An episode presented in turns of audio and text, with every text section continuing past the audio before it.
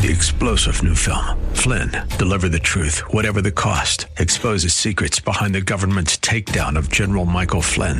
Flynn knew what the intel world had been up to. He ordered the first audit of the use of contractors. This set off alarm bells. He told the truth. He was the most dangerous person for Donald Trump to hire. They had to get rid of Flynn. Flynn, deliver the truth, whatever the cost. Available now. Watch it today. Go to salemnow.com. Salemnow.com. I don't know about you, but I have been having a fantastic time here at KKLA FM at 7 p.m. Monday through Friday.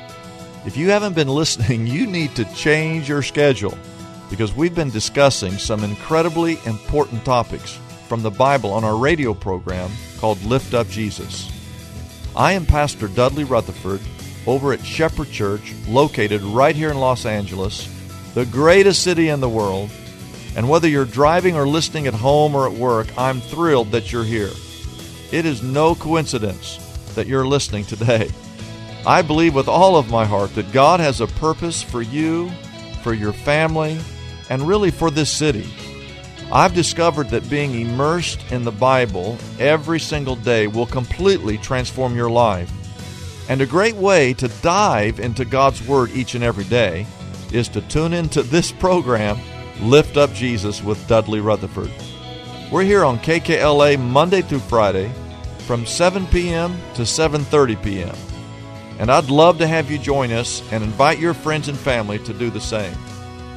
Be sure to stick around until the end of today's program because I have a few important things to share with you when this message concludes. Let's get started because I know you will be blessed and encouraged by today's message. The story is told of a famous actor who was at a social gathering, and there was a local pastor there as well. And the famous actor was asked to recite the 23rd Psalm. And the famous actors agreed to do so if the pastor would quote it as well. And he agreed, and so the actor went first, and with a beautiful intoned voice and dramatic flair and fashion, the actor stood and quoted the 23rd Psalm, and when he was finished, there was a standing ovation for him. And then it was the pastor's turn. And he was an elderly gentleman, and his voice was broken and raspy from many years of preaching. And when he finished, People were literally sitting there quietly crying and wiping the tears from their eyes. And after the gala was over, had concluded, someone went up to that actor and said, Hey, what was the difference? Why, when you recited the 23rd Psalm, did you get a standing ovation? And why, when he was finished, there wasn't a dry eye in the house? And the actor said, That's an easy question to answer. He said, I know the 23rd Psalm, but the pastor, he knows the Good Shepherd. And today, I want you to meet, I want you to know the Good Shepherd of John chapter 10. I have four major points in your outline, but before I get to those, I want to first give you the context. We're in John chapter 10. And in order to really understand John chapter 10, you have to know what's going on in John chapter 9. And in John chapter 9, Jesus heals a man that had been born blind. He'd been blind his whole life, and Jesus healed him. Thumbs up or thumbs down. How many of you think that it's a good thing that Jesus healed a man born blind? Oh, that's a good thing. By show of applause, you're in church and Jesus shows up and there's an old boy sitting over there. He's been blind his whole life. Jesus walks over and heals that blind man by show of applause. How many of you say, Jesus, thank you for healing that guy? That, that was a good thing. Well, Jesus heals this man born blind, and immediately the Pharisees and the religious leaders condemn Jesus for healing a man born blind because he healed him on the Sabbath. And in their minds, if he was the Messiah, he would have never broken the Sabbath. Therefore, Jesus must not be the Messiah. And of course, in John chapter 9, the context, the Pharisees actually threatened to kick anyone in the synagogue out of the synagogue if you believe that Jesus is the Messiah. And so this theological argument began in John chapter 9. Is Jesus the Messiah or is he not the Messiah? And they went back and forth and finally they brought the blind man to give witness. And they asked him, what did he think? Do you think he's the Messiah? And the blind man responded by saying, all I know is that I was blind and now I can see.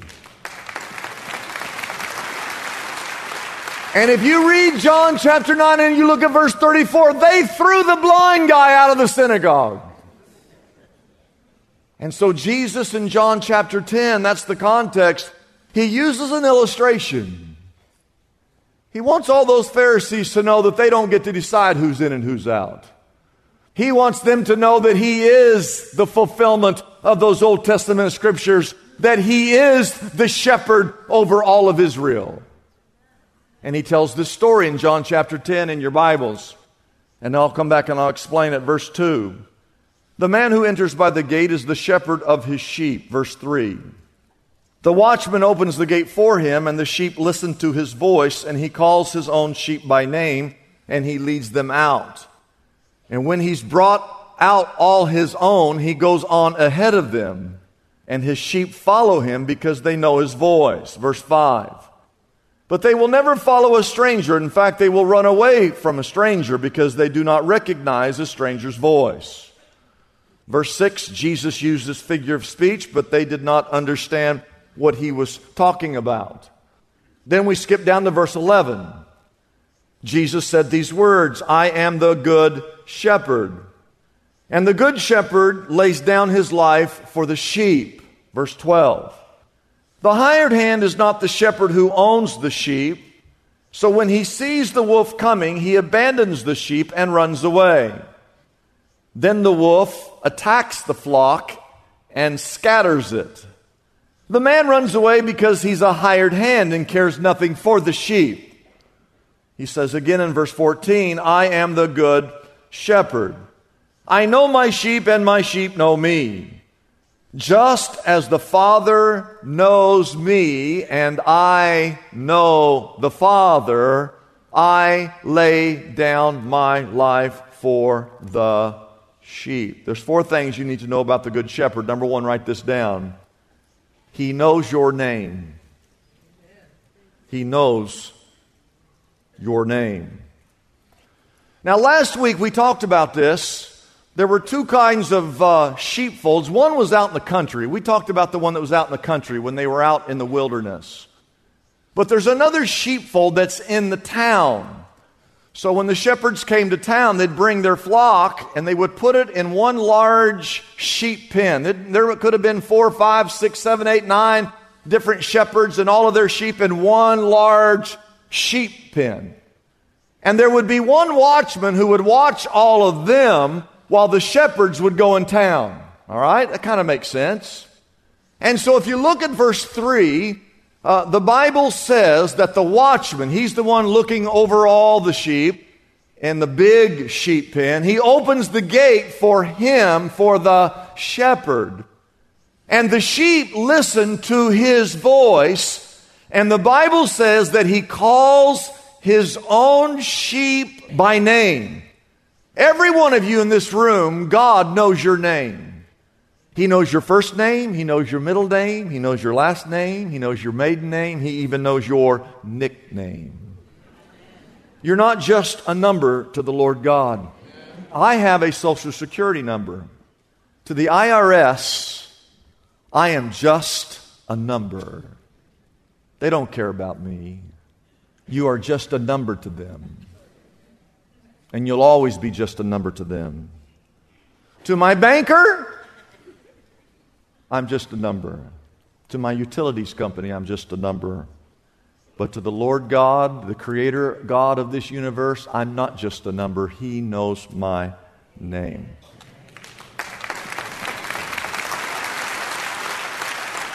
Now, on the count of three, I want you to tell me your name. And I want you to hold it out. Like, like ah, say it longer. One, two, three. Now, I got to tell you, that is indistinguishable to me. You almost sound like a bunch of lambs going bah. you see, if I went out to a sheepfold and there were, let's say, 3,000 sheep, don't be offended by this. You all would look the same to me. You all would sound the same to me.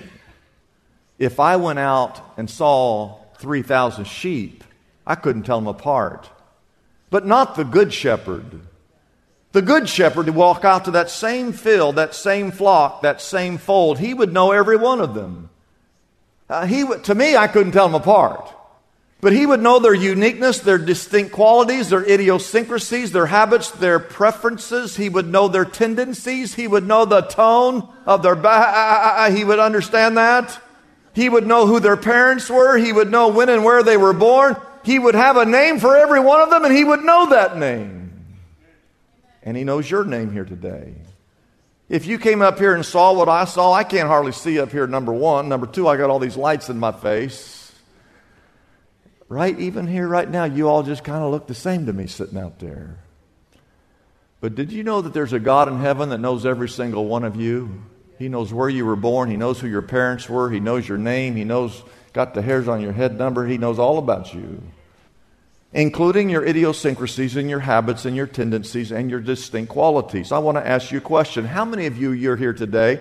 Not everybody gets in trouble, but some of you just, you tend to get in trouble all the time. You find trouble. If you're here today and you're that type of person, you just find trouble. Raise your hand right now. Raise your hand. Let me tell you something God knows who you are. How many of you here today, it just hurts to walk? When you walk, you hurt. It's your knee, your back, your toe. How many of you, it hurts to walk? He knows your name. How many of you have a son or a granddaughter who went astray? They were raised in church, you taught them right, but they got caught up in the things of this world and they're, they're off track. And right now, you, you are sitting here and you have a son or a daughter or a grandson or a granddaughter who've left the faith and they're walking down a path that they should not be walking. How many of, how many of you, that's, that's who you are right now? God knows your name. How many of you right now, your cash flows just not much cash to the cash flow. Raise your hand if that's you right now. Yeah, yeah, God knows, God knows your name. How many of you need a miracle right now in your life? You just need a miracle. You need God to show up right now. He knows who you are. And my last question how many of you wrestle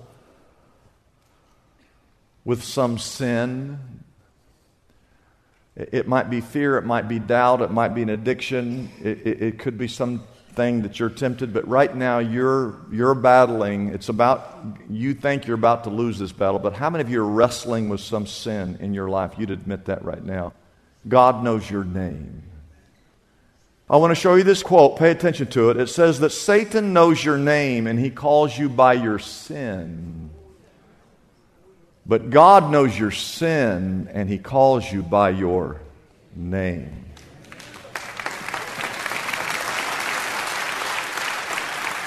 The Bible says in Psalm 147, verse 4, that He determines the number of stars and He calls each of them by name. In our one galaxy, our little tiny itsy bitsy galaxy called the Milky Way, there are some 200 billion stars in our galaxy. But they tell us that there are, there's a rough estimate that there are perhaps as many as 10 trillion galaxies. We don't even know how many galaxies there are. And in every one of those galaxies and in every one of those stars, God knows every star and He knows the name of every star. And He knows every person in this room and He knows every name of every person in this room. Number two, write this down. He leads His flock by His example. The Bible says that he calls his own sheep by name and then he leads them out. And this is very important for us to understand that Jesus leads by example. When he called his very first disciples, his very first words were, Follow me, and I will make you fishers of men. He's not a leader that stands off to the side and begins to bark and yell instructions. That's not the type of leader he is. He's the leader that comes in amongst you. He, he gets in your midst and you get used to him and you understand that he's there to help you. You understand that he's there because he cares for you. He he could be anywhere else, but he chooses to be around you. And then one day he says to you, Hey, come follow me, and I will show you how to get through any problem that you're facing today. I'll never forget years ago, I was over in Israel and I was up on this hill, this real steep hill. I'm at the top and it's this natural amphitheater where they believe that Jesus gave the Sermon on the Mount and seeing the Sea of Galilee and the city of Capernaum just imagining all that Jesus did here. And I looked down, and it was a long ways away, but I could see it. Down at the very base, there was a shepherd who had a large flock of sheep. And they were trying to get through this narrow pass in this thick brush. And I, I, I could see that the shepherd did not get in the back and he was like trying to corral the sheep. That's not what he did. He didn't take his rod or his staff, the shepherd's crook, and try to try to beat them and try to get them through. He didn't yell at them. I watched. I, I saw it. It was just a really narrow area through the thicket, and he was trying to get the sheep on the other side where they could get to green, greener pasture. And I watched as Jesus just kind of walked amongst the sheep. He got to that narrow passage, and I saw him get down and kind of brace his way, make his way through that thick uh, brush, and it was like a bottleneck, just like on the 405 freeway. You saw all the sheep, and they would funnel down into a single file, and as he was the first one that got through there, they were following him single file, and I watched as he brought those sheep to the other side of those, of those thickets. And that's exactly how Jesus leads. Amen. Jesus never asked you to do anything that he did not first do himself. He never asked you to love your neighbor as yourself until he first came to love this entire world.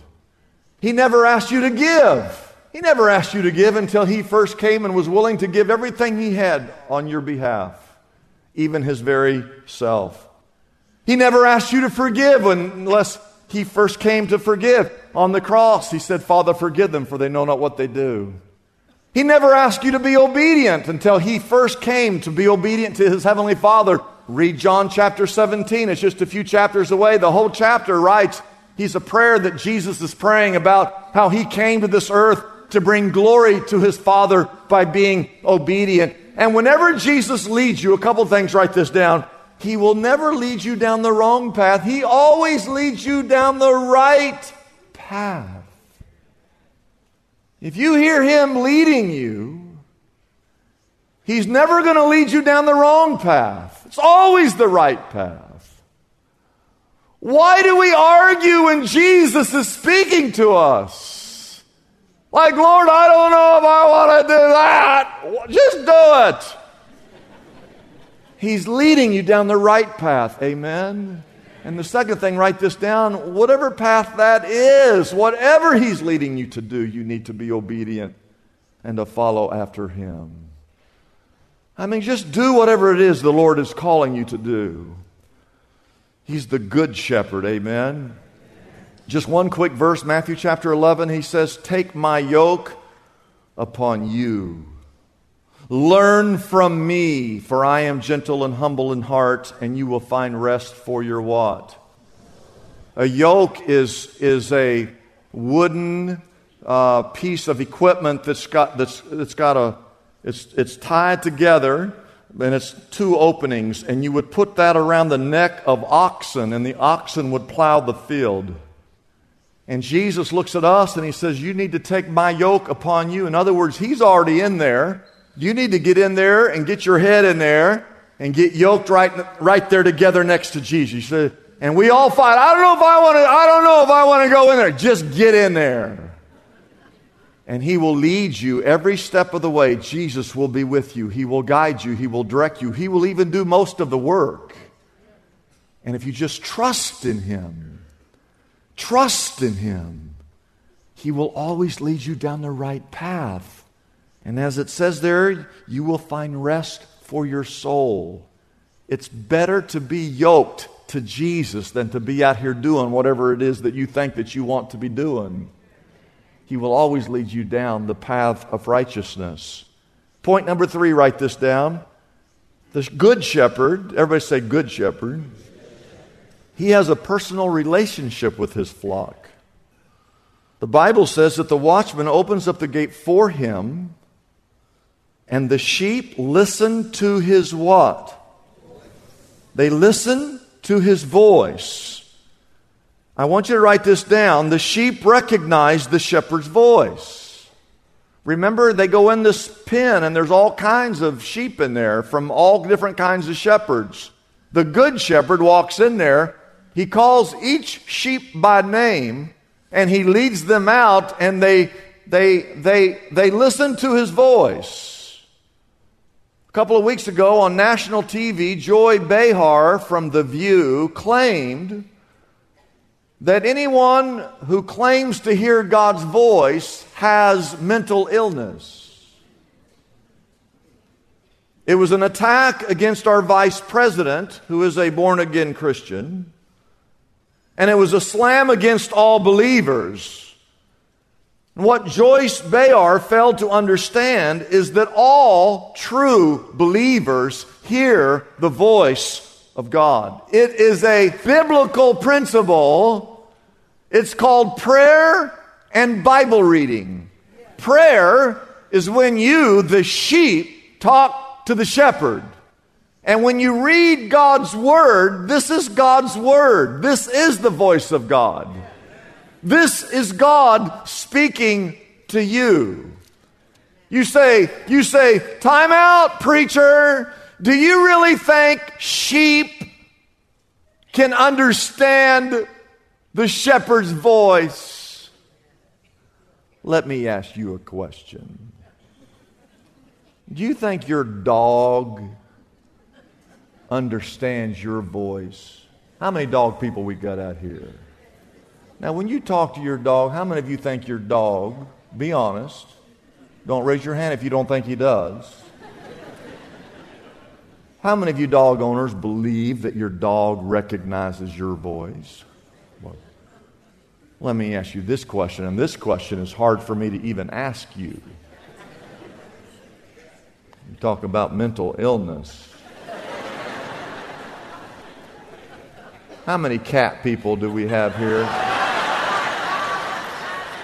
Now, all you cat people, listen to me. Us dog people, we can't understand you. But if you're a cat person, raise your hand and be honest. I want to ask all you cat people do you think that your cat recognizes your voice? If you're a cat person and you believe that, raise your hand. You think your cat recognizes you. Look at all you. Look at all you. Listen, if a dog can recognize his owner's voice, and if a cat can understand its owner's voice, well, then surely a sheep can hear and understand the voice of his shepherd. I want to thank you for joining me today at Lift Up Jesus with Dudley Rutherford. You know, it's so wonderful that technology allows us to hear the message of the gospel over the radio waves. But we'd also love to have you come and hear God's Word in person at Shepherd Church. I would love for you to come visit our church. We have three campuses in the greater Los Angeles area Porter Ranch, Woodland Hills, and Agua Dulce. So, wherever you live in Los Angeles, you can get to one of our campuses in about 20 minutes. Because you know, there's not a lot of traffic on Sunday mornings. We are a multiracial, multi generational church that is built on biblical preaching and dynamic worship. We have ministries for every stage of life you might be going through children's programs for toddlers to teens a sports ministry with leagues and programs from kids to adults. We have care ministries for those who are going through divorce, grief, or some serious illness like cancer. We invite you to come. Check us out during one of our many service times on Saturday night or Sunday morning. Visit our website at liftupjesus.com. That's liftupjesus.com to get more information about our church, our locations, and our service times. If you feel led to support us in this radio outreach, I invite you to partner with us at liftupjesus.com. Would you come and help us lift up his name? Come and help us lift up Jesus to this lost and dying world. For a financial gift of any amount, we will send you our Anchored Bible Study Journal. This journal features a Bible reading plan. There's a page to journal for every day of the year. There are thought provoking questions and inspirational quotes that will take you deeper into God's Word. Again, you can call us toll free at 888 818 4777 or visit our website at liftupjesus.com. We would love to hear from you. I would love to hear from you. And remember to meet me, Dudley Rutherford, here every weekday, 7 p.m., as we continue to lift up Jesus.